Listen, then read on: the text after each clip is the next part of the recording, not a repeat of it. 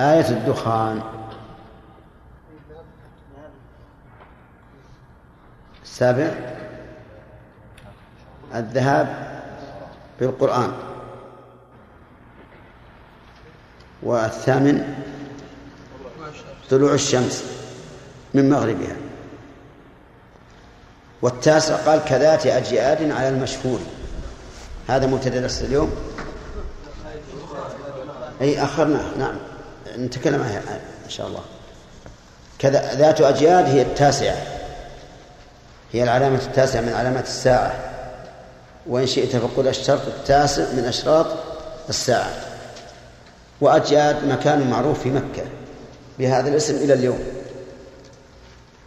وهي الدابة التي تخرج من ذاك المحل على المشهور ثم تخرج على الناس ويكون لها رعب شديد وتلاحق الناس.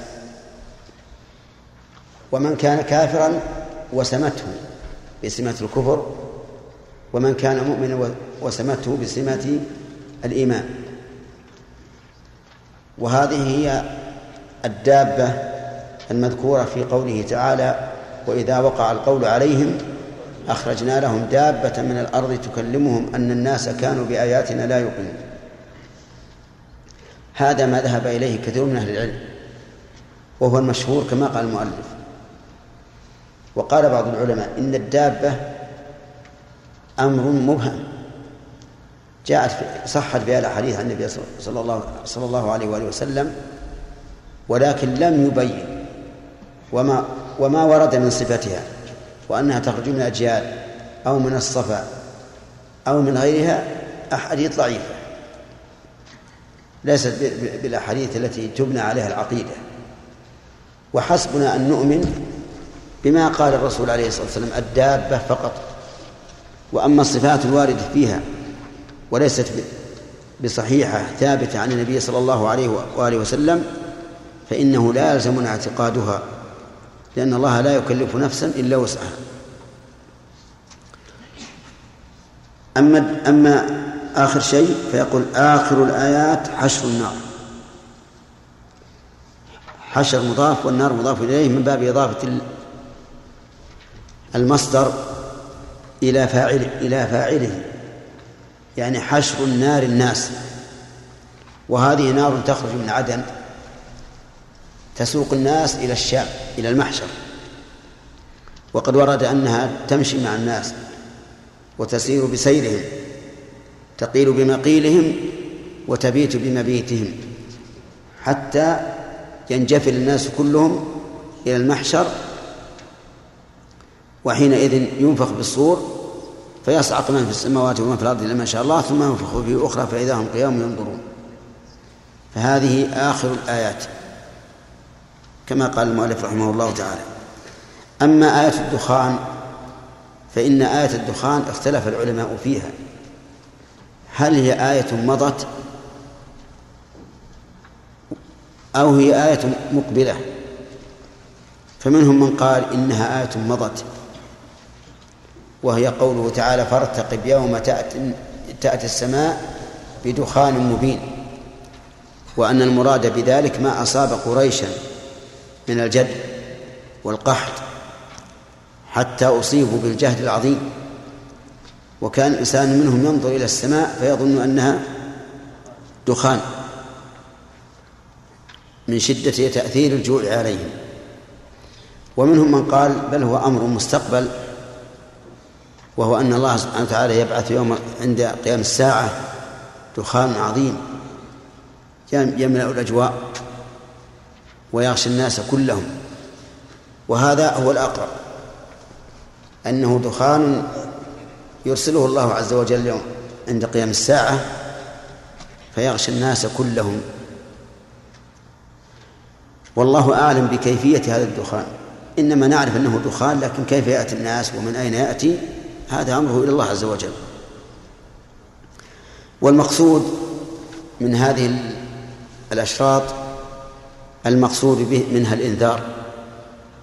إنذار الناس بقرب قيام الساعة حتى يستعدوا لها ويعملوا لها. ثم قال رحمه الله فكلها صحت بها الأخبار وسطرت آثارها الأخيار. كلها يعني كل هذه الأشراط العشرة صحت بها الأخبار عن النبي صلى الله عليه وآله وسلم وسطرت آثارها الأخيار. سطرت يعني كتبت وسمي الكتابة تسطيرا لأنها تكتب بأسطر والأخيار جمع خير. وظاهر كلام المؤلف أنه حتى الدابة التي تخرج من أجياد قد صحت بها الأخبار ولكن الأمر خلاف ذلك. اللهم إلا أن تكون صحت عنده فهذا قد يصح الحديث عند شخص ولا يصح عند آخرين. ثم قال واجزم بأمر البعث والنشور والحشر جزما بعد نفخ الصور. هذا يوم القيامة. اجزم بأمر البعث أي الإخراج والنشور أي النشر والتفريق والتوزيع والحشر أي الجمع. وذلك أن الله سبحانه وتعالى يأمر إسرافيل وهو أحد الملائكة الموكلين بحمل العرش يأمره أن ينفخ في الصور. والصور وصف بأنه قرن عظيم واسع سعته كسعة السماء والأرض.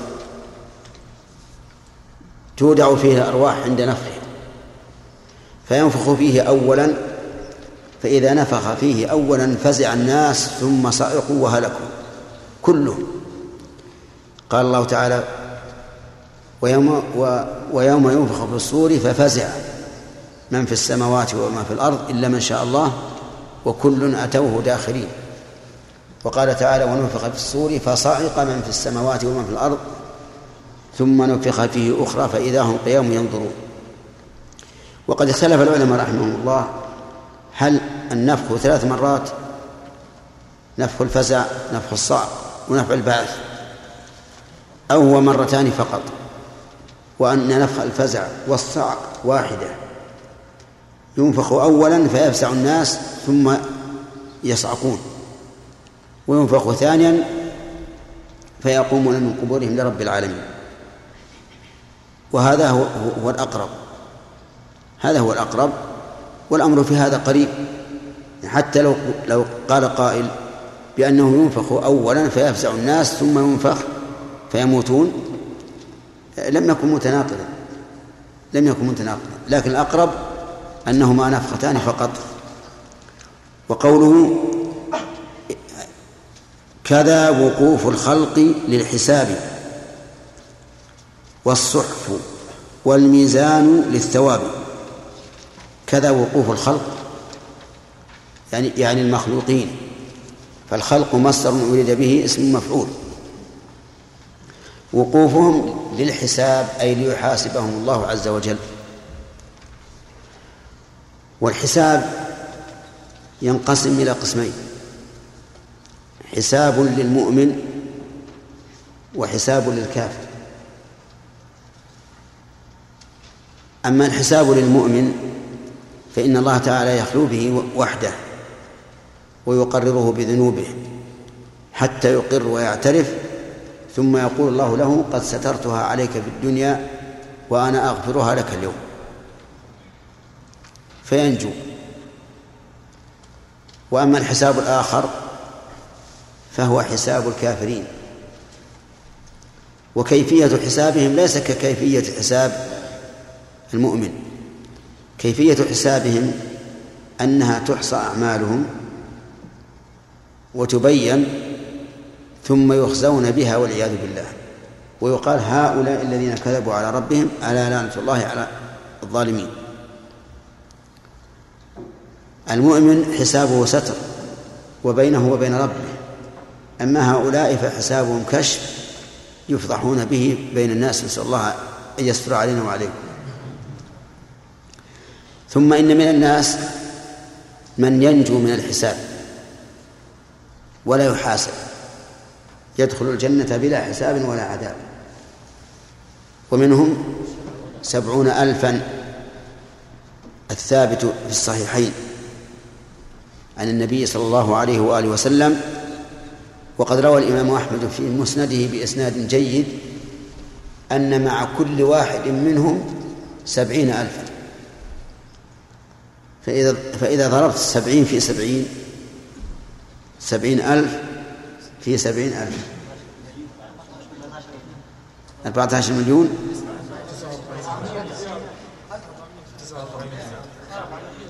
الله كم أصابعي؟ واحد منكم يقول 11 احسب سبعين سبعين في سبعين. سبعين ألف في سبعين ألف. يعني على كل حال آخرة سبع في سبع في تسعة وأربعين. تسعمائة؟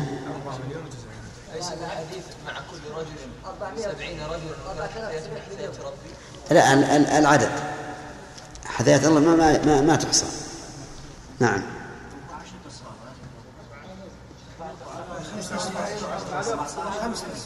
كم الأصفار؟ لا خلاص انتهينا. المهم الحديث هكذا جاء. ثلاث حثيات من حثيات الله هذه ما تحصى. وهم الذين لا يسترقون ولا يكتمون ولا يتطيرون وعلى ربهم يتوكلون. نعود مرة الثانية الحساب يتنوع نوعين. حساب المؤمن وحساب الكافر. ثانيا هل هو عام؟ الحساب لكل أحد؟ نقول لا. من الناس من يدخل الجنة بلا حساب ولا عذاب كما صح عن النبي صلى الله عليه وسلم. قال والصحف الصحف يعني الصحف التي كتبت فيها أعمال العبد وهي التي كتبتها الملائكة في الدنيا. قال الله تعالى كلا بل تكذبون بالدين وإن عليكم لحافظين كراما كاتبين. وقال تعالى وكل إنسان ألزمناه طائره في عنقه ونخرج له يوم القيامة كتابا يلقاه منشورا. اقرأ كتابك. كفى بنفسك اليوم عليك حسيبا. فهذه الصحف قد كتبت من قبل سجلت. فتنشر يوم القيامة ويقال للرجل اقرأ كتابك. كفى بنفسك اليوم عليك حسيبا. قال بعض السلف والله لقد انصافك من جعلك حسيبا على نفسك. هذه الصحف تنشر وتتطاير فينقسم الناس فيها إلى قسمين قسم يأخذها باليمين وقسم يأخذها للشمال وفي آية ثالثة من وراء الظهر. فهل نجعل هذه صفة ثالثة أو نجعلها صفة في صفة الشمال؟ الثاني هو الأقرب والأول محتمل. طيب الآخر كتابه بيمينه يفتخر ويقول للناس هاؤم اقرأوا كتابي. اقرأوا انظر للنتيجة. إني ظننت أني ملاق حسابيه إلى آخر وأما من أوتي كتابه وراء ظهره فسوف يدعو ثبورا. ويقول يا ليتني لم أوت كتابيه ولم أدر ما حسابيه. يا ليتها كانت القاضية ما أغنى عني مالها هلك عني سلطانها أعوذ بالله. وهذا شيء كأنما تشاهده في الدنيا. إذا أعطي الإنسان نتيجته في الاختبار. إن كان ناجحا نعم يرفعها يرفعه انظروا انظروا. وإن كان بالعكس مزقها. لكنه في الآخرة لا يستطيع أن يمزق الكتاب. مزقها ثم يخرج من سلم. وإذا كان قد علم من نفسه أنه راسم ما يحضر أصلا. نعم. يكفيه غيره. فهذا الذي في الآخرة له نموذج في الدنيا الآن. فالإنسان المؤمن يفرح ويقول الناس ها اقرأوا كتابيه ويبين السبب. إني ظننت أني ملاق حسابه يعني أيقنت ذلك. إذا ما هي الصحف؟ الصحف هي الكتب التي كتبت فيها أعمال العباد. كيف يأخذ الناس؟ باليمين وبالشمال أو من وراء الظهر والذي من وراء الظهر هو الشمال. لكنه والعياذ بالله تخلى يده إلى إلى الخلف كما جعل كتاب الله وراء ظهره جعل كتاب أعماله يوم القيامة وراء ظهره. ثم قال الميزان للثواب إن شاء الله يأتي. نعم. نعم. نعم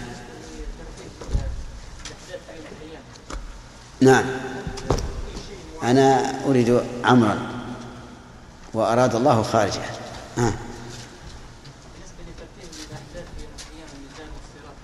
نعم. سنتكلم عنه إن شاء الله فيما بعد. لأن المؤلف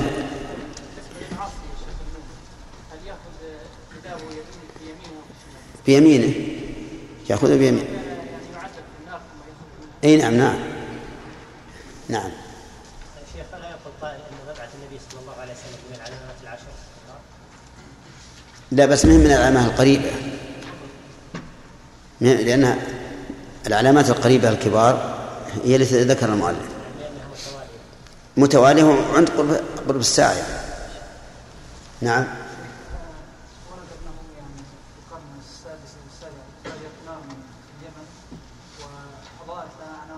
لا خرجت هذه في الحرة في المدينة. خرجت في المدينة وكما قال الرسول أضاءت لها أعناق الإبل ببصرة في الشام. قصتها مشهورة ذكرها صاحب النهاية البداية والنهاية وغيره نعم.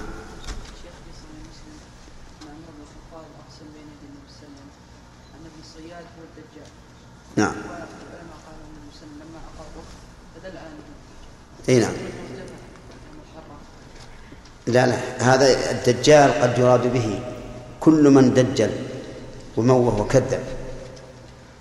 ولهذا ذكر الرسول من علاماته أنه لا يدخل المدينة ولا مكة. وابن صياد دخل المدينة ومكة. أي لك شك فيه ثم لما ذكر أنه لا يدخل علمنا نحن الآن أنه ليس هو. ولهذا قال إن يكنه فلن تسلط عليه وإلا يكون فلا خير لك في قتله نعم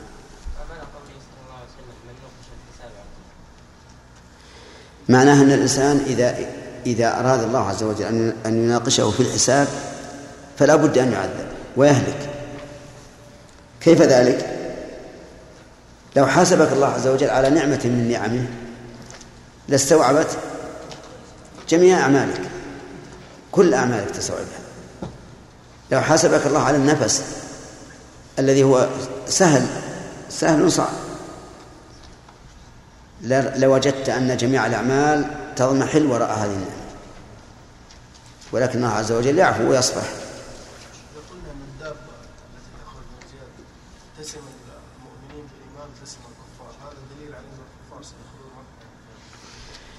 لا هي هي ما ما تبقى في مكة فقط. تخرج. تخرج الأرض كلها. نعم. ها؟ إيش؟ صعب. نعم. إي نعم. بعض العلماء قال الاستثناء هنا الملائكة والولدان في الجنة والحور. فإن هؤلاء لا يموتون. بعضهم قال يستثنى فقط الولدان والحور. والملائكة يموتون. والأصل أن كل أحد يموت إلا ما علمنا بالنص الصحيح. أنه يبقى. هذا الأصل. الولدان قطعا. لا يموتون في الجنة وكذلك الحور. نعم. كيف؟ وين صاحب؟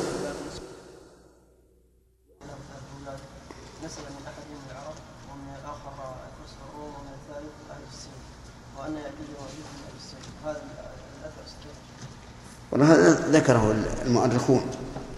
لكن ما في حديث عن الرسول صحيح. لكن ذكره مشتهر عندهم اللي ورد بالحديث سبعون ألفا لا يدخل يدخل الجنة بلا حساب ولا عذاب من هم؟ هل هم الصحابة؟ من هم؟ هل عينوا بأشخاصهم أو بأوصافهم؟ بأوصافهم. من هم؟ الذين لا يرقون ولا لا. لو قلت لا يرقون خرج الرسول ما دخل فيه. لا يسترقون. ها. لا يسترقون. ولا يتطيرون. ولا يكتوون. وعلى ربهم يتوكلون أربع صفات. أما لا يرقون فهي روايات باطلة ما هي صحيحة. وإن كانت في صحيح مسلم لكنها بصحيحة. لأن اللي يرقي محسن. محسن في فيثاب كيف يعاقب إذا أحسن إلى غيره؟ وأيضا لو قلنا هذا كان الرسول عليه الصلاة والسلام رقى غيره. هل نقول أن الرسول ما يدخل في هؤلاء؟ إي نعم. طيب. لا يتطيرون؟ وش معنى لا يتطيرون؟ يعني لا يبيعون ويشترون بالطيور التشاؤم. إيش؟ التشاؤم بإيش؟ بالطيور وغيره بمرئي أو مسموع. هذا أعم ما قيل في التعريف. التشاؤم بمرئي أو مسموع وإن شئت فقل أو معلوم. بمرئي كالطيور. أو مسموع كأن يسمع الإنسان صوتا فيتشاءم. أو معلوم كأن يتشاءم الإنسان في في زمن. مثلا يقولون من تزوج في صفر نعم من تزوج في شوال فإنه لا يوفق. اللي تزوج في شوال ما يوفق. يقوله أهل الجاهلية. قالت عائشة رضي الله عنها ولقد تزوجني النبي صلى الله عليه وسلم في شوال وبنى بي في شوال. فأيكم أحظى عنده؟ من؟ عائشة. لو قيل يتزوج في شوال يوفق كان أحسن. نعم. يتشاءم العرب أيضا في صفر. صفر شهر صفر يقول هذا ما وفق فيه الإنسان. ونحن نجد أن الإنسان يوفق في شهر صفر. هذا نقول بمرئي ولا بمسموع؟ ها؟ بمعلوم لأن هذا لا مرئي ولا مسموع. طيب في المكان. بعض الناس يتشاءم في المكان. نقول لا شؤم. بعض الناس يتشاءم إذا أصبح وفتح دكانه وجاءه رجل أعور قال خلاص اليوم ما في بيع ولا شيء. هذا موجود يا جماعة. يعني إلى إلى عصرنا هذا. يتشاءمون والعياذ بالله. إذا جاءه رجل قبيح الوجه قال خلاص اليوم هذا قبيح. نعم؟ قفل الدكان ومشي هذا تشاؤم. تشاؤم بماذا؟ بمرئي. تشاؤم بمرئي. ولهذا يعني من نعمة الله أن الإسلام جعل الإنسان يستريح لو سمع شيئا مكروها أو رأى شيئا مكروها لا يتشاءم. كان النبي عليه الصلاة والسلام يعجبه الفعل وهي الكلمة الطيبة الكلمة الطيبة التي تشجع الإنسان على الفعل. ولهذا اترك من نفسك هذا التشاؤم. اترك التشاؤم واجعل دائما متفائلا حتى تنشط على العمل وتقدم. نعم طيب. إذا ينجو من الحساب هؤلاء الذين ذكرهم النبي عليه الصلاة والسلام. وقد ورد أن مع كل واحد منهم سبعين ألفا. الصحف الصحف أيضا مما يجب الإيمان به مما يكون يوم القيامة. وذكرنا أن هذه الصحف هي التي كتبت فيها الأعمال وأن الناس يأخذونها على وجوه ثلاثة. نعم. أي نعم. نعم. أو من وراء الظهر. أو من وراء الظهر. الشمال وراء الظهر قيل إنهما صفة واحدة. وقيل إنهما صفتان. طيب. ثم قال المؤلف والميزان والصحف والميزان للثواب. أي نؤمن بالميزان للثواب. أظن ما يمدينا الدرس الخامس ناخذ أيضا نؤمن بالميزان والميزان ما يعرف به وزن الشيء ما يعرف به وزن الشيء. واختلفت الأمة هل هذا الميزان حسي أو هو معنوي؟ فذهب المعتزلة إلى أنه معنوي وأن وأن الميزان المذكور في القرآن والوزن المذكور في القرآن معناه إقامة العدل. وليس ثمة شيء محسوس يوزن به. وعللوا ذلك بأن الأعمال أوصاف ومعاني والأوصاف والمعاني لا توزن. الوزن إنما هو للأجسام ولا يمكن أن توزن الأوصاف والمعاني. فحكموا العقل وقدموه على النقل وعلى الشرع. والنصوص تدل على أن هذا الميزان ميزان حسي. وحديث صاحب البطاقة واضح فيه.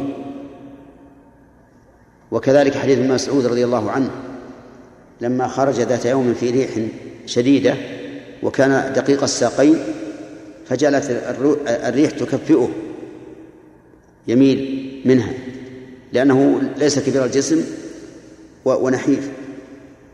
فضحك منه بعض الصحابة. فقال عليه الصلاة والسلام إن ساقيه في الميزان أثقل من أحد. وهذا يدل على أن الوزن وزن حسي حقيقي.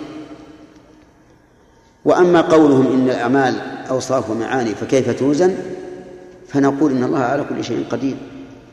قد يجعل الله المعاني أجساما. فها هو الموت معنى من المعاني. ويؤتى به يوم القيامة على صورة كبش.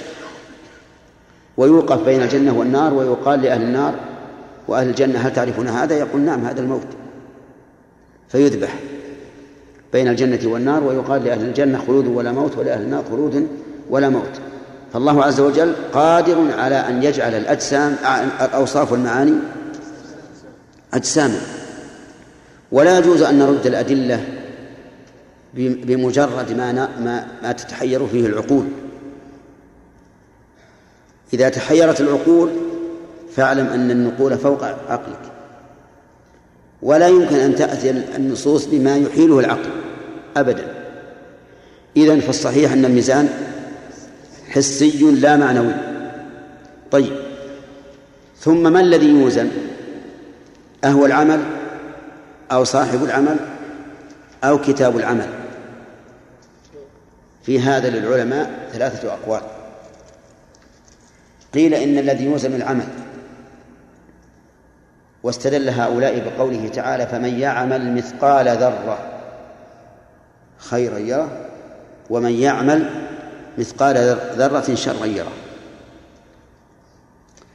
وبقوله تعالى ونضع الموازين القسط ليوم القيامة فلا تظلم نفس شيئا وإن كان مثقال حبة من خردل أتينا بها. وكفى بنا حاسبين. وبقول النبي صلى الله عليه وآله وسلم كلمتان حبيبتان إلى الرحمن ثقيلتان في الميزان خفيفتان على اللسان. سبحان الله وبحمده سبحان الله العظيم. فقال ثقيلتان في الميزان. وهذا هذه نصوص واضحة في أن الذي يوزن العمل. فيبقى علينا الإشكال الذي أورده المعتزلة وردوا به النصوص وهو أن الأعمال أوصاف ومعاني فكيف توزن؟ نقول إن الله قادر على أن يجعلها أجساما فتوزن. القول الثاني أن الذي يوزن صحائف العمل وأن هذه الصحائف تثقل وتخف بحسب ما فيها من الأعمال. وأوردوا واستدلوا لهذا بحديث صاحب البطاقة الذي يمد له سجل سجل من المعاصي. ثم يؤتى البطاقة الصغيرة فيها كلمة الإخلاص. فيقال فيقول هذا الرجل وما تصنع هذه البطاقة في هذه السجلات؟ فيقال إنك لا تظلم ثم توضع البطاقة في كفة والسجلات في كفة فترجح بهن البطاقة. وهذا يدل على أن الذي يوزن ها الصحيفة صحيفة العمل صحيفة العمل. القول الثالث أن الذي يوزن صاحب العمل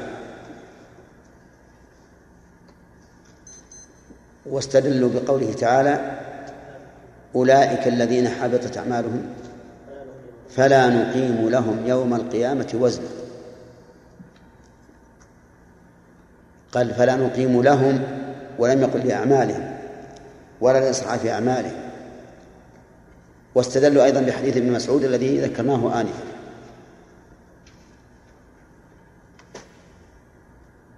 فإذا قال قائل لا شك أن الاستدلال بحديث ابن مسعود وحديث صاحب البطاقة لا يقاوم الأدلة الدالة من القرآن والسنة على أن الذي يوزن هو العمل. ولهذا صرح شيخ الإسلام ابن تيمية في العقيدة الوسطية قال تنصب الموازين فتوزن فيها أعمال العباد. وهو الحق. لكن حديث البطاقة قد يقال إن هذا خاص به. وبأمثاله. من أجل أن يتبين له فضل الله عز وجل عليه. وقد يقال إنه لما وزنت الصحيفة وثقلت بحسب العمل فإن الوزن حقيقة يكون للعمل. وأما حديث ابن مسعود والآية فلا تدل على ذلك. لأن معنى لا نقيم لهم وزنا يعني لا, لا نقيم لهم قيمة. كما تقول فلان ليس له عندي وزن. أي لا قيمة له ولا اعتبار. وأما حديث مسعود رضي الله عنه فأراد النبي عليه الصلاة والسلام أن يبين أن خفة الجسم لا تدل على قلة العمل أو على خفته وليس بذاك الصريح. فالمعتمد أن الذي توزن هي هي الأعمال نعم؟ هي هو العمل نفسه. ثم يبقى النظر بحث. هل الميزان واحد توزن به الأعمال كلها؟ أو أن لكل أمة ميزانا لأن الأمم تتفاضل في الثواب. أو أن لكل شخص ميزانا. في هذا أيضا أقوال العلماء. فمنهم من قال لكل شخص ميزان. ومنهم من قال لكل أمة ميزان. ومنهم من قال الميزان واحد. ولنرجع إلى الأدلة. الأدلة فيها أولا والوزن يومئذ الحق. فمن ثقلت موازينه فأولئك هم المفلحون. وهذا الدليل لا يدل على تعدد ولا على إفراد لأنه قال الوزن. ولكن هناك أدلة تذكر الميزان. قال ونضع الموازين القسط الموازين القسط ليوم القيامة. وفي حديث كلمتان حبيبتان إلى الرحمن ثقيلتان في الميزان. الميزان مفرد. ونضع الموازين جمع. فهل نقول بما يقتضيه الجمع؟ ونقول المراد بالميزان في قول ثقيلتان في الميزان الجنس؟ أو نقول إن الميزان واحد وجمع باعتبار الموزون. نعم. والأول أحد يقول الأول وأحد يقول الثاني. فالظاهر لي والله أعلم أن الموازين بحسب الأمم لأن الأمم تتفاضل في الأعمال. وإذا كانت تتفاضل في الأعمال لزم أن تكون موازين أعمالها مختلفة. ولهذا حتى عند الناس في المحسوس ونحن نقول هذا على سبيل التقريب لا على سبيل التحديد. موازين الذهب غير موازين العلف صح ولا لا؟ إي نعم. موازين الذهب حساسة جدا وتضبط تماما. موازين الخشب يمكن يروح نصف وزنها أكثر. يعني آه، ما يهم. على كل حال الذي يظهر لي والعلم عند الله أن الموازين متعددة لكن باعتبار الأمم. ولهذا كان لهذه الأمة ولله الحمد ونحمد الله أن جعلنا منها ونسأل الله أن نموت عليها. هذه الأمة توفي سبعين أمة. هي أكرمها عند الله عز وجل. وهي أقلها زمنا وأكثرها أجرا. هي زمنها من العصر إلى الغروب. ويؤتون أجرهم مرتين. إذا ما لا يمكن أن يكون وزنها ميزان هؤلاء كميزان الآخرين.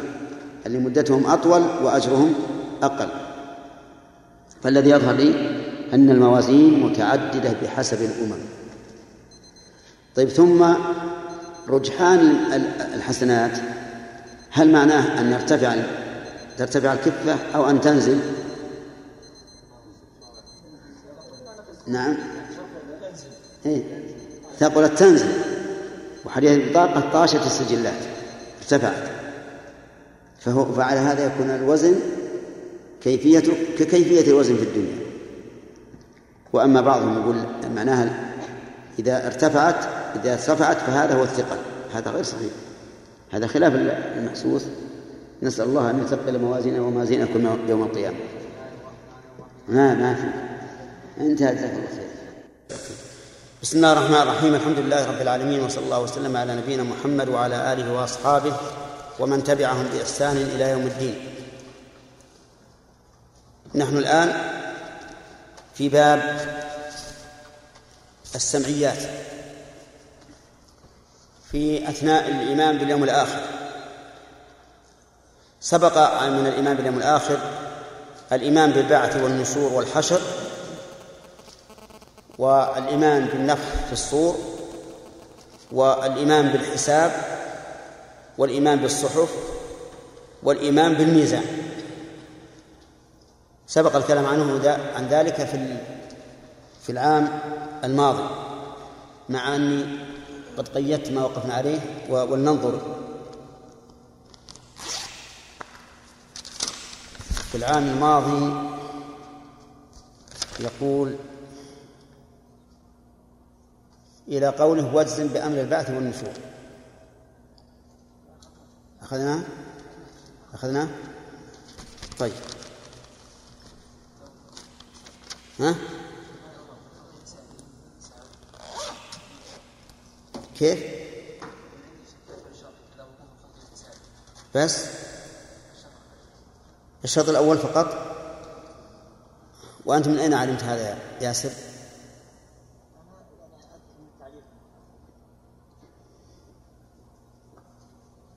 على كل حال إن ها؟ من من الحساب يعني؟ ها؟ الميزان موجود؟ إن كان الميزان موجود فمعنى وقفنا على الصراط. طيب آه نبدأ إن شاء الله مع الصراط. اللهم اهدنا الصراط المستقيم. يقول كذا الصراط. أي كذا اجزم بالصراط. والصراط في الأصل هو الطريق الواسع المستقيم. الطريق الواسع المستقيم يسمى صراطا. وسمي صراطا لأن الناس يسلكونه بسرعة لكونه واسعا ومستقيما. عرفتم؟ ومنه ما يسمى عندنا الآن بالخط السريع. واسع مستقيم. قالوا وأصل ذلك من قولهم زرط اللقمة إذا ابتلعها بسرعة. فلا يسمى الطريق صراطا إلا إذا كان واسعا مستقيما. ولهذا كان الصراط الذي يسأل المرء ربه هدايته كان مستقيما. اهدنا الصراط المستقيم. طيب. الصراط الصراط جسر يوضع على جهنم. يصعد منه المؤمنون من أرض المحشر إلى الجنة. ولا ولا يصعده إلا المؤمنون. أما الكفار فقد سيقوا إلى جهنم وألقوا فيها. لكن المؤمنون هم الذين يصعدون هذا الصراط. واختلف العلماء في هذا الصراط. هل هو صراط واسع يسع أمما عظيمة أو هو صراط ضيق على قولين في هذه المسألة؟ منهم من قال إنه أدق من الشعر وأحد من السيف وأحر من الجمر. فلما قيل إن هذا لا يمكن العبور عليه أجابوا بأن أمور الآخرة لا تقاس بأمور الدنيا. وأن الله على كل شيء قدير.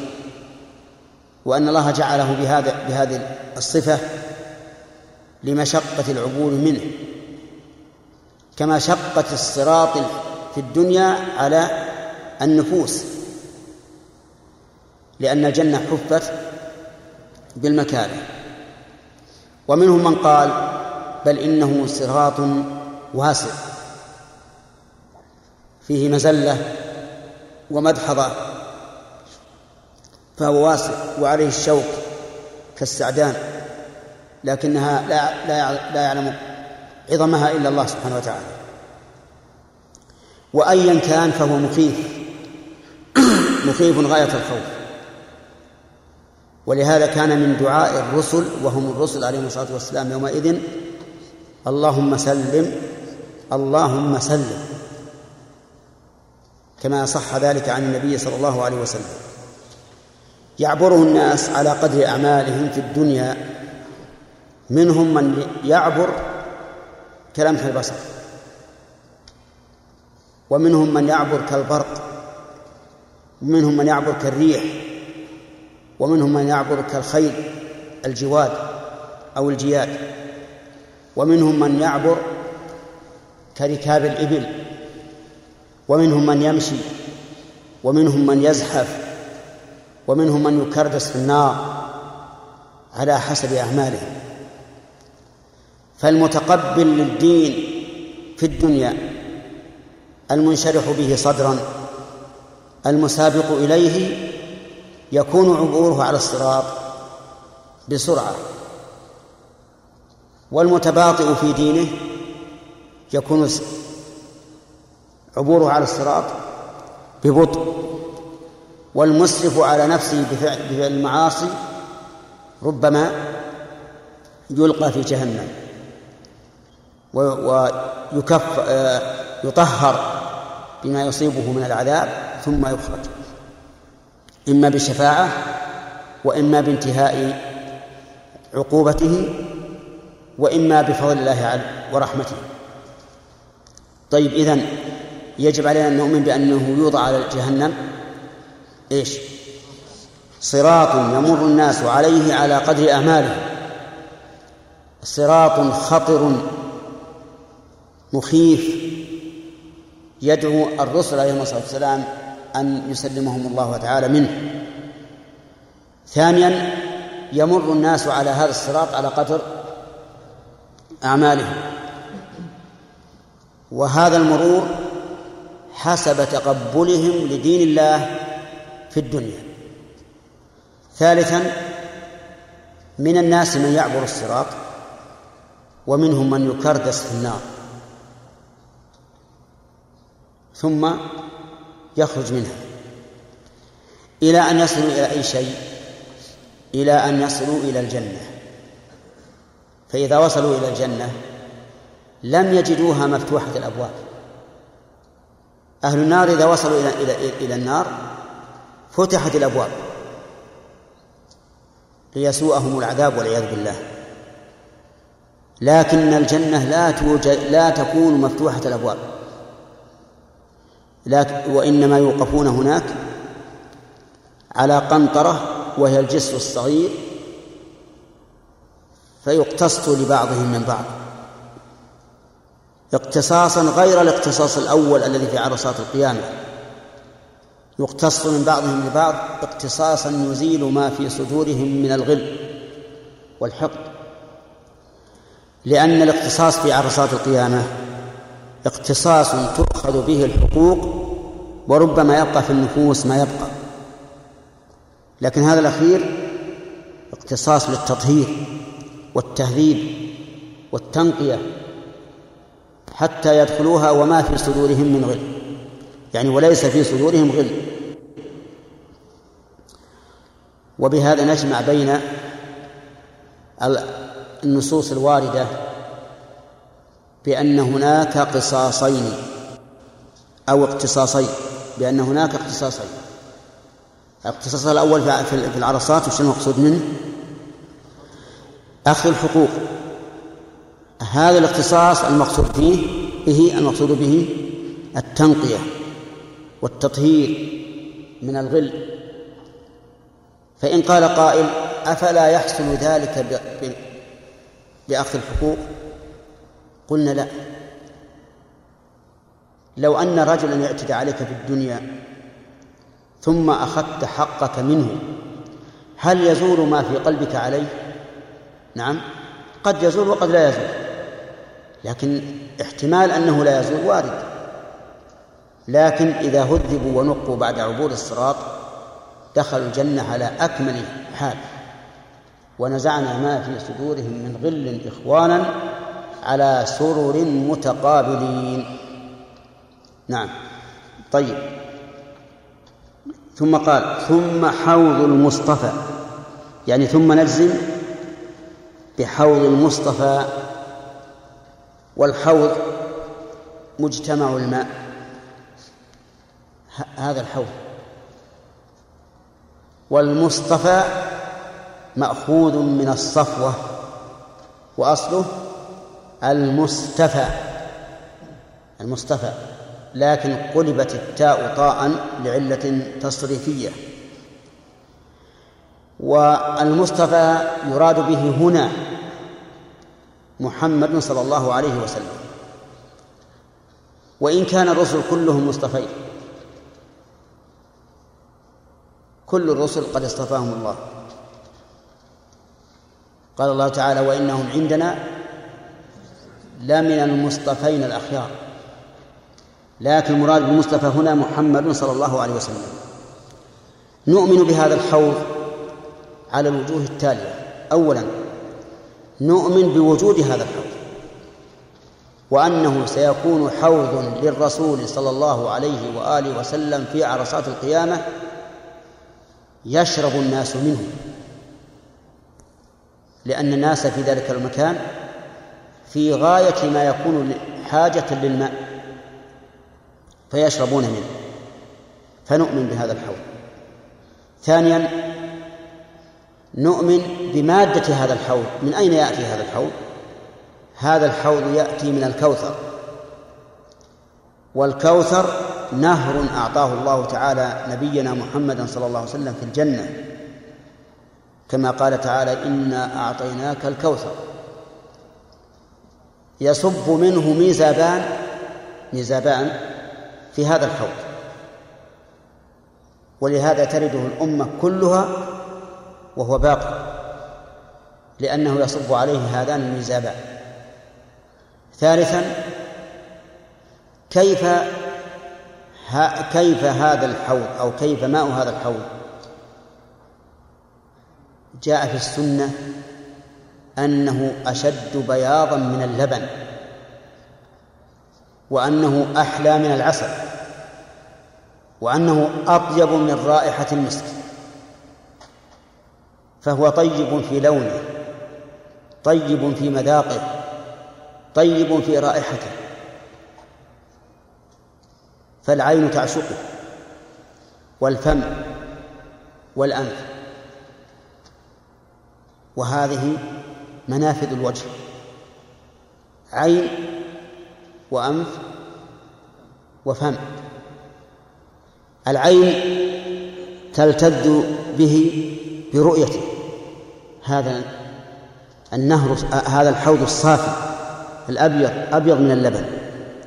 والأنف بإيش؟ برائحته أطيب من ريح المسك والفم بمذاقه أحلى من العسل. فما أحسن الطعم وما أحسن وما ألذ الشم أو الرائحة وما أحسن المنظر. رابعا هل يشرب الناس منه بأكفهم؟ لا. يشربون منه بآنية كيزان. وهذه الآنية جاء في الحديث الصحيح أنها عدد نجوم السماء وجاء في لفظ آخر أنها كنجوم السماء. أيهما أعم؟ كنجوم السماء أعم. لأنها كنجوم السماء عددا وكنجوم السماء جمالا ولمعانا فآنيته إذن كثيرة لا يحصيها إلا الله. من يحصي نجوم السماء؟ إلا الذي خلقها عز وجل. كذلك لمعان. لمعان نور يتلألأ.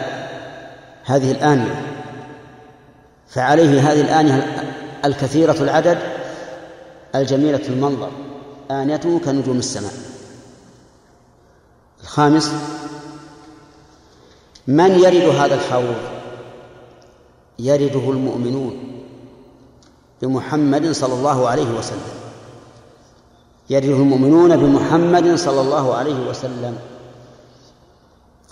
غير المؤمن لا يرده. لا يرده المنافق ولا يرده الكافر الخالص بل أولئك يذهبون إلى إلى النار تمثل لهم كأنها سراب فيردونها عطاشا يفرحون إذا رأوا هذا السراب يقول إن شاء الله نروى الآن نروى. إذا وصلوا إليها والعياذ بالله ألقوا فيها. لكن المؤمنون يردون هذا الحوض ويشربون منه. أسأل الله أن يرويني وإياكم منه. هذا الحوض يرده المؤمنون من أمة محمد يشربون منه. سادسا أن من شرب منه فلن يظمأ بعده أبدا. سبحان الله. لا يظمأ أبدا؟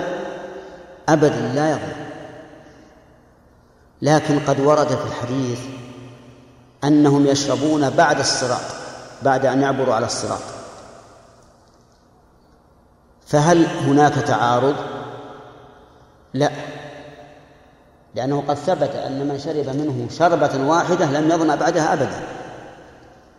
فيكون شربهم بعد الصراط إما لظمأ يسير ليس فيه مشقة لأنهم عبروا النار وهي حارة أو لأنهم يشربون به تلذذ يشربون منه تلذذا لا عطشا طيب. هذه كم بحثا؟ طيب ستة. آه، أين يكون؟ يكون في عرصات القيامة وكذلك بعد العبور على الصراط. لكن الأهم هو الذي يكون في عرصات القيامة لأن الناس ينالهم عطش شدة عظيمة. الشمس تدنو منهم تدنو منهم مقدار ميل فيعطشون. ويحتاجون إلى هذا. فإياك إياك أن تحرم الورود على هذا الحوض. وقد وعد النبي عليه الصلاة والسلام الأنصار وعدهم الحوض إذا صبروا على جور السلطان. فقال إنكم ستلقون بعدي أثرة أي استئثارا عليكم. فاصبروا حتى تلقوني على الحوض. الله أكبر. وعد. اصبروا حتى تلقوني على الحوض. فيرجى لمن صبر على السلطان وعلى جوره أن ينال مثل هذا الوعد. من النبي صلى الله من النبي صلى الله عليه وسلم لأننا قد ذكرنا قاعدة أن الأحكام الشرعية والجزائية لا تتعلق بالشخص بعينه ولكن بوصفه. أما فهمتم القاعدة هذه. نعم. الأحكام الشرعية والجزائية لا تتعلق بالشخص بعينه ولكن بوصفه.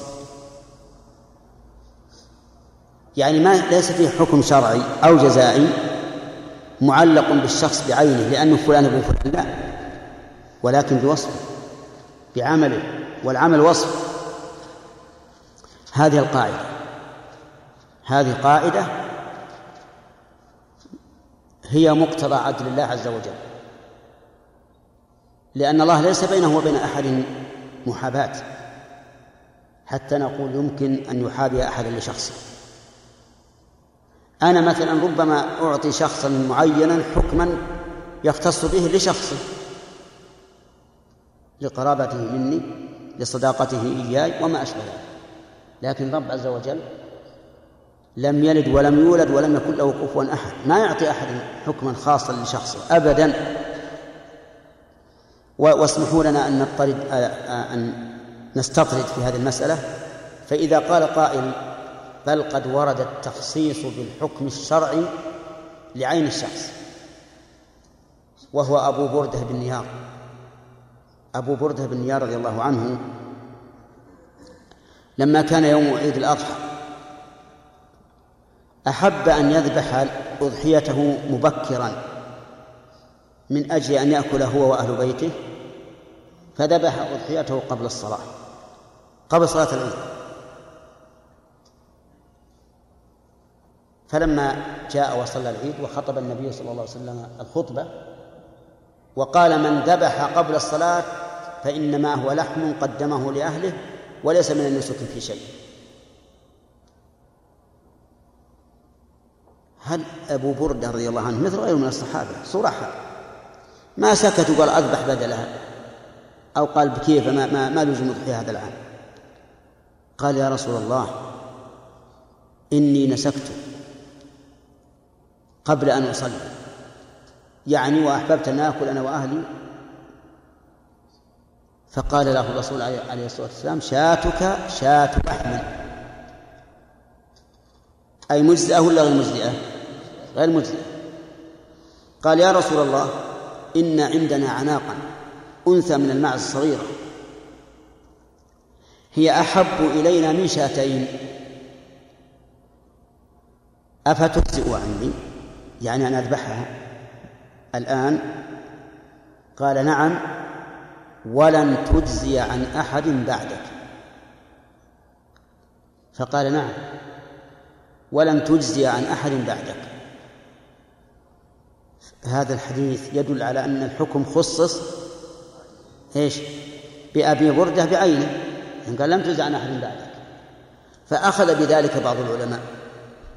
وقال إن هذا تخصيص في الحكم الشرعي بعين الرجل لكن أبى ذلك الحبر ابن تيمية وقال المراد بقوله بعدك أي بعد حالك. يعني لن تجزى عن أحد حاله ليست كحالك. مثل ما تقول للرجل ما بعدك رجل يوفي بالعهد. المعنى ما بعد وفائك وفاء بالعهد لأنه وفاء كامل وإلا سيوفي أحد بعده في الزمن. وما ذهب إليه شيخ الإسلام هو الحق أنه لو جاءنا رجل مثل أبي بردة وذبح شاته قبل الصلاة جاهلا. ثم قال لنا مثل ما قال أبو بردة للنبي عليه الصلاة والسلام عندي عناق صغيرة أذبحها بدلها. قلنا نعم لأنه جاهل. طيب فإذا قال قائل أليس الله قد خص نبيه بخصائص وامرأة مؤمنة وهبت نفسها النبي إن أراد النبي يستنكحها خالصة لك من دون المؤمنين؟ قلنا إيش؟ بلى. ولكن النبي عليه الصلاة والسلام خص لأن اسمه محمد بن عبد الله بن عبد المطلب ولا لأنه رسول الله. إذن خص بوصف ولا بعين؟ بوصف. خص بوصف. لولا أنه رسول لكان رجلا من بني هاشم. فالقاعدة عندنا الآن القاعدة أن الأحكام الشرعية والجزائية لا تخصص إيش؟ بالأشخاص بأعيانهم ولكن بالأشخاص بأوصافهم وهذا الاستطراد أوجبه قول الرسول عليه الصلاة والسلام للأنصار إنكم ستلقون بعدي أثرة فاصبروا حتى تلقوني على الحوض فنقول إنه يرجى لمن صبر على جور الأئمة وأثرتهم أن أن يرد الحوض على النبي صلى الله عليه وآله وسلم. ونحن نقول يرجى ولا نقول يجزم. لأننا نخشى أن يأتي إنسان ويقول من يتصف بأوصاف الأنصار؟ يعني حتى لو صبر فليس كالأنصار. ولكن نقول إن الرسول عليه الصلاة والسلام علق الحكم بإيش؟ بالصبر. فيرجى لمن صبر أن يكون كالأنصار. طيب كم ذكرنا من سبعة؟ نرجع إلى كلام المؤلف. قال ثم حوض المصطفى. فيا هنا لمن به نال الشفاء الشفاء. إيش؟ ثلث ساعة. انتهى؟ يعني عشر إلا عشر. كم الآن؟ كم عشر إلا عشر الآن ولا لا؟ كم الساعة عشر إلا عشر. ساعة خمسة وعشرين. ما عمرنا سمعنا ساعة خمسة وعشرين. عشرة وخمسة وعشرين. ها؟ سبحان الله. لا ما نكمل النصف اللي عندي أنا شوف إنسان ما سمعتوها؟ ما سمعتوها؟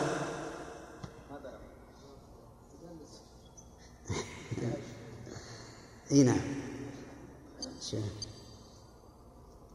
طيب الأول ثمان. يبدأ. الثاني ثمان وخمسة وثلاثين. الثالث تسع وخمسة الرابع تسع ونصف. الخامس تسع وخمسين دقيقة. إيه ما تسع وخمسين. تسع وخمسين دقيقة. طيب. وأنا سمعتها؟ على كل حال يكون, يكون هذا أخذنا اللي, اللي تكلمنا فيه عن التوجيهات. ها؟ صحيح؟ لا حول. انتهى الوقت. الحمد لله رب العالمين. وصلى الله وسلم على نبينا محمد وعلى آله وأصحابه ومن تبعهم بإحسان إلى يوم الدين. أما بعد فقد سبق لنا الكلام على حوض النبي صلى الله عليه وآله وسلم. وبينا فيه أشياء. اولا هذا الحوض هل هو قبل الصراط أو بعد الصراط؟ قبل الصراط. وفيه حوض آخر بعد الصراط. طيب من أين يستمد هذا الحوض؟ من الكوثر وهو نهر في الجنة. وعلى الصراط ميزابان يصبان فيه من الكوثر. طيب. كيف ماء هذا الكوثر بندر؟ أحلى من العسل وأشد بياضا من اللبن. نعم. رائحته أطيب من رائحة المسك طيب. يعني الآن ثلاثة أشياء. نعم الرائحة وهي في الشم. وأحلى من العسل وهو في الذوق. وأشد بياضا من اللبن وهو في النظر. في النظر. أحسنت طيب. إذا كنت ناقش ما في سؤال. طيب. هذا الحوض من الذي يرده؟ الأخ. أنت. تعرف العربية من الذي يشرب منه؟ من هذا الحوض. المؤمنون. نعم. الذي يشرب منه المؤمنون. وغير المؤمنين لا يشرب. طيب. آه هذا الحوض هل هو خاص بالرسول صلى الله عليه وسلم أم لا؟ وهذه المسألة لم نبحثها بالأمس. فاتت علينا النسيان يعني هل يوجد في يوم القيامة أحواض أخرى لغير الرسول عليه الصلاة والسلام؟ اختلف في ذلك أهل العلم يعني نكمل ما ما فاتنا بالأمس. اختلف في هذا أهل العلم. فمنهم من قال إنه لا حوض إلا لرسول الله صلى الله عليه وآله وسلم لأنه هو الحوض الذي توثق فيه الأدلة. ولأن رسالة الرسول عليه الصلاة والسلام عامة لكل الخلق. فيكون التابعون له أكثر. فيحتاجون إلى إلى ما يروي ظمأه. وقال بعض العلماء بل لكل نبي حوض ولكن الأكبر والأعظم والأفضل والأكمل هو حوض الرسول عليه الصلاة والسلام. وقد جاء في هذا حديث رواه الترمذي. بإسناد لا بأس به. وهذا القول هو الراجح أن لكل نبي حوضا ولكن الحوض الكبير الأعظم الأمثل الأكمل هو حوض النبي صلى الله عليه وآله وسلم. أولا لهذا الحديث الذي أشرت إليه وثانيا لأن هذا من كمال عدل الله عز وجل. فإن من نهل من شرعه في الدنيا جزاؤه أن ينهل من الأحواض أحواض الأنبياء يوم القيامة. لكن من أين تستمد هذه الأحواض لغير الرسول؟ الله أعلم. أما الرسول عليه الصلاة والسلام فإنه يكون من الكوثر كما ذكرنا. هذا الحوض هل هو واسع أو ضيق؟ جاء في الحديث الصحيح أن طوله شهر وعرضه شهر طوله شهر وعرضه شهر. فيكون واسع. إذا كان طوله شهر شهرا وعرضه شهرا فهو واسع. لكن أخذ بعض العلماء من ذلك أن الحوض مدور. من قوله طوله شهر وعرضه شهر. كيف أخذ أنه مدور؟ قال لأنه لو كان مربعا لكان ما بين الزاويتين إذا كان طوله شهر وعرض شهر؟ أكثر ولا أقل؟ أكثر من الشهر. فإذا قال الرسول طول الشهر وعرض الشهر فإنه لا يتحقق هذا في جميع جهاته إلا إذا كان مدورا. وعلى كل حال إن كان هذا هو مراد مراد رسول الله صلى الله عليه وسلم فهذا على العين والرأس. وإن لم يكن مراده فإنه جرى لسان العرب أنهم يقولون الحجرة طولها أربعة أذرع وعرضها أربعة أذرع مع أنها إيش؟ مربعة. فالله أعلم. طيب هذا ما يتعلق بالحوض ثم نرجع للمناقشة. آه، آنيته. نعم. أي نعم. آنيته كنجوم السماء. نعم. أو كعدد نجوم السماء. نعم. كنجوم السماء أو كعدد نجوم السماء. أيها أولى. كنجوم السماء. إيه، لماذا؟ لأنها أعم. كيف العموم؟ ما ما خصص عدد لأن من يعد نجوم السماء؟ لا. هذا لا لا فرق بين عدد وكنجوم إذا كان هذا مراده ما نقبل الاسم؟ نعم. بن داود. لماذا؟ عددا وشكلا لولا حسنا يعني. كعدد النجوم إذا قلنا كنجوم إذا كان الرواية كنجوم السماء تكون أعم لأنها تشمل العدد والحسن. ولا شك أن النجوم أنها حسنة. قال الله تعالى ولقد زينا السماء الدنيا بمصابيح آه، نمشي؟ ناخذ درس جديد. قال المؤلف رحمه الله تعالى في الحوض والكوثر. الكوثر على وزن فوعل وهو مأخوذ من الكثرة لكن زيدت الواو فيه للمبالغة. والكوثر نهر عظيم في الجنة أعطيه النبي صلى الله أعطيه النبي صلى الله عليه وسلم. ويجوز أعطيه النبي صلى الله عليه وسلم. وليس وليس لغيره من الأنبياء. وقد ذكره الله عز وجل في قوله إنا أعطيناك الكوثر فصل لربك وانحر. وسمي كوثرا لكثرته وكثرة خيره. وبركته وغير ذلك مما يدل عليه مما تدل عليه المبالغة في كلمة الكوثر فيجب علي فيجب علينا أن نؤمن به. لا يجب علينا أن أن أن نؤمن به. يجب أن نؤمن بأن الله تعالى بأن للرسول عليه الصلاة والسلام نهرا في الجنة يسمى الكوثر. ثم قال والشفاعة. كيف؟ عنه. طيب يقول المؤلف فيا هنا لمن لمن به نال الشفاء وقد سبق الكلام عليه. وقلنا المراد بالشفاء يعني الري لأن من شرب منه مرة واحدة لم يظمأ بعدها أبدا.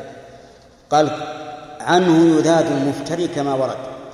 يذاد أي يطرد. والمفتري أي الكافر كما ورد أي كما ورد عن النبي صلى الله عليه وآله وسلم أنه يذاد عنه الكافرون حتى إنه يذاد عنه أناس من أصحابه. فيقال آه، فيطردون فيقول يا رب أصحابي فيقال إنك لا تدري ما أحدثوا بعدك. وهذا في الذين ارتدوا على أدبارهم بعد موت الرسول عليه الصلاة والسلام. قال ومن نحى سبل السلامة لم يرد. من نحى أي سلك سبل السلامة أي طرقها. واحتاج وجمع المؤلف السبل مع أن سبيل الشرع واحدة كما قال تعالى وأن هذا صراط مستقيما فاتبعوه ولا تتبعوا السبل. فتفرق بكم عن سبيله. جمعها المؤلف لوجهين. الوجه الأول ضرورة الشعر. لأن الشعر يضطر صاحبه إلى ما لا يجوز. كما قال صاحب الملحة ملحة الإعراب وهي في النحو. قال وجائز في صنعة الشعر الصلف أن يصرف الشاعر ما لا ينصرف. فوصف الشعر بأنه صلف. لا يعطيك الحرية في انتقاء الكلمات بل لا بد أن تأتي بكلمة أن تأتي بكلمة لا ينكسر بها البيت. الوجه الثاني أنه لم يرد بالسبل عموم الشريعة أو الملة إنما أراد بذلك سبل الخيرات وهي أنواع صلوات وزكوات وصيام وحج وبر وصلة وحسن خلق وغير ذلك فهي بهذا الاعتبار تكون سبلا. وقول السلامة سبل السلامة أي السبل التي يحصل التي يحصل بها السلامة من العقوبات في الآخرة لم يرد أي لا يرده أحد عن الشرب من هذا الحوض فكن مطيعا وقف أهل الطاعة اقف اتبع. والمراد بقف بقفهم اتباع آثارهم. كن مطيعا لأوامر الله. ومن أوامر الله التصديق بما أخبر الله به ورسوله. يعني فصدق بهذه الأشياء لثبوتها في الحوض والكوثر وسبق الكلام عليه قال والشفاعة. الشفاعة مأخوذة من الشف وهو ضد الفرد. وإن شئت فقل ضد الوتر. قال الله تعالى والشفع والوتر والليل إذا سر. والشفاعة في اللغة ضم شيء إلى آخر ليشفعه بعد أن كان مفردا. وأما في الاصطلاح فإنها التوسط للغير بجلب منفعة أو دفع مضرة. هذه الشفاعة. التوسط للغير بجلب منفعة أو دفع مضرة. مثال الأول شفاعة النبي صلى الله عليه وسلم في أهل الجنة أن يدخلوا الجنة. هذا توسط في إيش؟ في جلب خير. ومثال الثاني شفاعة النبي صلى الله عليه وسلم في من دخل النار أن يخرج منها.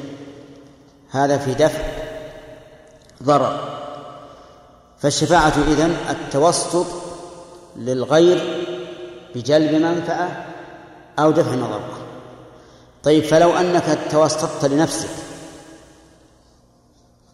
أي ذهبت لمن قضى عليك بحبس أو ضرب أو غرامة ودافعت عن نفسك فهل يسمى شفاعة؟ لا لأنه ليس للغير والشفاعة لا تكون إلا للغير. ثم إن الشفاعة تنقسم إلى أقسام شرعية وشركية شرعية وشركية. الشرعية هي ما اجتمعت ما اجتمع فيها ثلاثة شروط. الأول رضا الله عن الشافع والثاني رضا الله عن المشفوع له. والثالث إذن الله بالشفاعة. هذه ثلاث شروط. دليل قوله دليل ذلك قوله تعالى من ذا الذي يشفع عنده إلا بإذنه. فمن شفع بغير إذن الله فإنه لا ينفع لا تنفعه الشفاعة. وليست شفاعة شرعية. لا بد من إذن الله بالشفاعة. رضاه عن المشفوع له. دليله قوله تعالى ولا يشفعون إلا لمن ارتضى. ولا يشفعون إلا لمن ارتضى أي لمن رضيه الله عز وجل. ودليل رضا الله عن الشافع قوله تبارك وتعالى وكم من ملك في السماوات لا تغني شفاعتهم شيئا إلا من بعد أن يأذن الله لمن يشاء ويرضى. يومئذ لا تنفع الشفاعة إلا من أذن له الرحمن ورضي له قولا. فلا بد من ثلاثة شروط لتكون الشفاعة شرعية. النوع الثاني شركية وهي ما يعتقده المشركون في آلهتهم حيث يتقربون إلى هذه الآلهة بالقربى ويدعون أنهم يريدون بذلك أن تشفع لهم وليست بنافعة لهم. لأن الله لا يمكن أن يأذن لها إن كانت هذه الأصنام ممن يكره الله ولا يمكن أن يأذن لها أي لهذه الآلهة إذا كان هؤلاء ممن لا يرتضيه ممن لا يرتضيهم الله. فالذين يعبدون عيسى ليشفع لهم. لا يمكن أن يشفع عيسى لهم. لماذا؟ لأن الله لا يمكنه أن يشفع حسب خبره عز وجل لا يمكنه أن يشفع أن يأذن بالشفاعة حيث إن هؤلاء الذين يعبدون عيسى إيش؟ لا يرضاهم الله. عيسى يرضاه الله. لكن هؤلاء المشفوع لهم هؤلاء المشفوع لهم لا يرضاهم الله عز وجل فلا يمكن أن تتحقق الشفاعة. وهذه الشفاعة تكون شركية. ونحن نقول إنها شفاعة تنزلا مع هؤلاء الذين يقولون هؤلاء شفاعاؤنا عند الله. وإلا فهي في الحقيقة شرك لأنهم يعبدون هذه الأصنام ويدعون أنها إيش؟ تشفع لهم. الشفاعة الشرعية تنقسم إلى أقسام. وإن شئت فقل إلى قسمين عامة وخاصة. فالخاصة للرسول صلى الله عليه وسلم. وهي الشفاعة العظمى في أهل الموقف أن يقضى بينهم. والشفاعة في أهل الجنة أن أن يدخلوا الجنة. وشفاعة ثالثة أخص وهي شفاعته لعمه أبي طالب حتى خفف عنه العذاب. فهذه ثلاثة أنواع من الشفاعات خاصة بالرسول صلى الله عليه وآله وسلم. الأولى الشفاعة العظمى والثانية الشفاعة في أهل الجنة والثالثة شفاعة أخص وهي شفاعة في عمه أبي طالب. أما الشفاعة العظمى فهي أن الناس يوم القيامة يقفون في موقف عظيم وأوصاف عظمه في الكتاب والسنة معلومة لكثير لكثير منكم فيلحقهم من الغم والكرب ما لا يطيقون. فيقولون ألا أحد يشفع لنا عند الله؟ يريحنا من هذا الموقف فيذهبون إلى آدم لأنه أبو البشر ويعتذر ثم إلى نوح ويعتذر ثم إلى إبراهيم ويعتذر ثم إلى موسى ويعتذر ثم إلى عيسى. ولا يعتذر لكن يعلم أن أن للشفاعة من هو أولى بها منه فيحيلهم إلى الرسول صلى الله عليه وآله وسلم. فيأتون إلى النبي صلى الله عليه وآله وسلم فيذهب إلى الله عز وجل ويستأذن أن يشفع فيؤذن له. فيسجد تحت العرش. ويفتح الله عليه من المحامد ما لم يكن يعرفه. فيشفع إلى الله في أن يقضي بين الناس ليريحهم من هذا الموقف. فيقبل الله شفاعته ويأتي جل وعلا للقضاء بين أهل الموقف هذه الشفاعة العظمى العامة لكل الخلق وهي داخلة في قوله تعالى عسى أن يبعثك ربك مقاما محمودا لأن هذا المقام يحمده فيه كل الناس حيث إن الأنبياء قبله اعتذروا فصار الحمد له صلى الله عليه وسلم في هذا المقام العظيم. الشفاعة الثانية أن أهل الجنة إذا عبروا الصراط وجدوا أبواب الجنة مغلقة لحكمة يريدها الله عز وجل. من الحكمة أنهم يقفون هناك فيقتص لبعضهم من بعض. قصاصا يراد به زوال أثر ما كان في قلوبهم فيما بينهم. فإذا هذبوا ونقوا أذن لهم في دخول الجنة بعد أن يشفع الرسول صلى الله عليه وسلم في أن يفتح باب الجنة فيدخلون الثالثة مما يختص بالرسول شفاعة أخص من ذلك وهي شفاعته في عمه أبي طالب. فإنه شفع إلى الله أن يخفف عنه فأذن الله له في ذلك وخفف عن أبي طالب فكان في ضحضاح من نار وعليه نعلان يغلي منهما دماغه وهو أهون أهل النار عذابا. إذن الشفاعات بالتدرج شفاعة عامة وشفاعة أخص وشفاعة أخص. العامة ما هي؟ يشفع في أهل الموقف عامة أن يقضى بينهم والتي أخص منها يشفع لأهل الجنة أن يدخلوا الجنة. والثالثة أخص من ذلك يشفع لعمه أبي طالب أن يخفف الله عنه العذاب. والله أعلم. لماذا كانت خاصة بالرسول هذه؟ هذا النوع أي نعم. لموقف أبي طالب لكون المشرك. لا ما هو أقول لماذا شفع أقول لماذا كانت خاصة. لماذا لا نقول إنه لو وجد الآن رجل يذود عن الإسلام وهو كافر فلنا أن نشفع. منزلة الرسول صلى الله عليه وسلم. أنه حماه لا. شيخ لأن الشفاعة في المشرك لا, لا تصح. أحسنت. لأن الشفاعة للمشرك لا يمكن. من شرط الشفاعة أن أن يرضى الله عن المشروع له إلا في هذه المسألة فقط. وهذه المسألة كما قلنا بالأمس ليست شفاعة كاملة أيضا. ليست شفاعة أن يخرج من النار أبو طالب لا. شفاعة أن يخفف عنه. طيب وهل لخروج هذا عن سائر الشفاعات هل له حكمة؟ لأننا قررنا أن الأحكام الشرعية والأحكام الجزائية لا يمكن أن تخصص لشخص بعينه إنما تخصص للشخص بوصفه. فهل لهذا من حكمة؟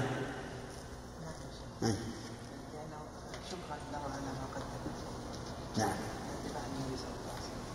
أحسنت. تمام. شكرا له على ما قدم. من حماية الرسول عليه الصلاة والسلام والذب عنه. فهو مصدق للرسول لكن فاته شيء واحد وهو القبول والإذعان. وإلا فهو مصدق. يعلن هذا على الملأ. بأن الرسول عليه الصلاة والسلام صادق. لكنه نسأل الله العافية لم لم يقبل ولم يذعن. طيب. الثالثة في أهل الجنة أن يدخل الجنة وهذا ثبتت به السنة أيضا خاص بالرسول عليه الصلاة والسلام. ثم قال المؤلف فإنها ثابتة للمصطفى كغيره إلى آخره. آه، بقي علينا بحث قبل أن ندخل في هذه هذه الشفاعة أو نكمل أحسن. قال فإنها أي الشفاعة ثابتة للمصطفى والمراد بالمصطفى هنا مصطفى معين وهو رسول الله صلى الله عليه وآله وسلم. وإلا فهناك أناس مصطفون غير غير الرسول لكن المراد بالمصطفى هنا رسول الله صلى الله عليه وسلم فهو عام أريد به الخاص. كغيره من كل أرباب الوفاء من عالم. فإنها أي الشفاعة الثابتة للمصطفى كغيره. أي كغير المصطفى يعني كغير الرسول صلى الله عليه وسلم من كل أرباب الوفاء. أرباب جمع رب بمعنى صاحب. من عالم كالرسل. الرسل هم علماء. ها؟ أعلم العلماء. أعلم العلماء من البشر. نعم كالرسل. والأبرار الأبرار جمع بر وهو القائم بحق الله وحق العباد على الوجه الأكمل بقدر المستطاع سوى التي خصت بذي الأنوار أي بصاحب الأنوار يعني سوى الشفاعة التي خصت بصاحب الأنوار وهو محمد صلى الله عليه وآله وسلم والتي خصت بصاحب الأنوار صلوات الله وسلامه عليه هي الثلاث التي ذكرت لكم والتي أجبتم عنها الآن. الشفاعة العظمى والشفاعة لأهل الجنة يدخل الجنة والشفاعة لأبي طالب. ماذا بقي؟ بقي الشفاعة في من دخل النار أن يخرج منه وفي من استحق النار أن لا يدخلها. يعني شفاعتين الشفاعة الأولى في من دخل النار أن يخرج منها. وهذه الشفاعة عامة. يعني لا تختص بالرسول صلى الله عليه وسلم. كل يشفع. كل من رضيه الله شفع. لكن بإذن الله في من دخل النار أن يخرج منها. وهم أهل الكبائر. من هذه الأمة ومن غير هذه الأمة. يدخلون النار بكبائرهم ولكن يأذن الله عز وجل لمن شاء من خلقه إكراما له ورحمة بالمشفوع له أن يشفع فيه. ولهذا كانت الشفاعة حقيقة تتضمن شيئين. تتضمن إكرام الشافع بقبول شفاعته وتتضمن رحمة المشفوع له بإخراجه من محنته.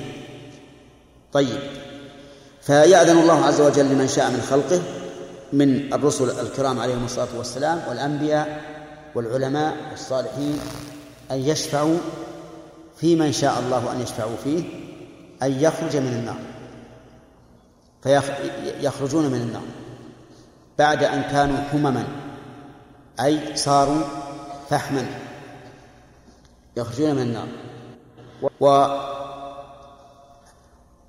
الشفاعة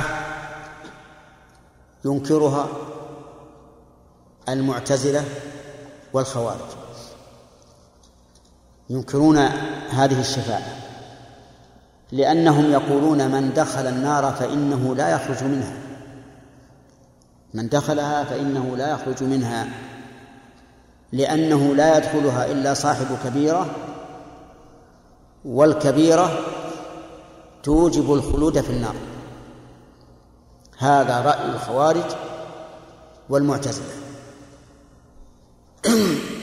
والخوارج أشد من المعتزلة لأن الخوارج يرون أنه لا يخرج من النار وأنه كافر. والمعتزلة فيهم شبه من المنافقين. يقولون لا نقول مؤمن ولا كافر لكنه مخلد في النار. فاتفق المعتزلة والخوارج على الجزاء الأخروي وهو الخلود في النار. كلهم يتفقون على أنه خالد في النار واختلفوا في الحكم الدنيوي. فالخوارج قالوا هو كافر حلال الدم حلال المال. ولذلك قاتلوا المسلمين واستحلوا دماءهم وأموالهم.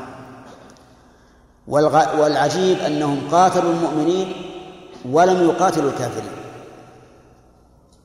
لأن المؤمنين عندهم مرتدون والمرتد في زعمهم أعظم من الكافر الأصلي.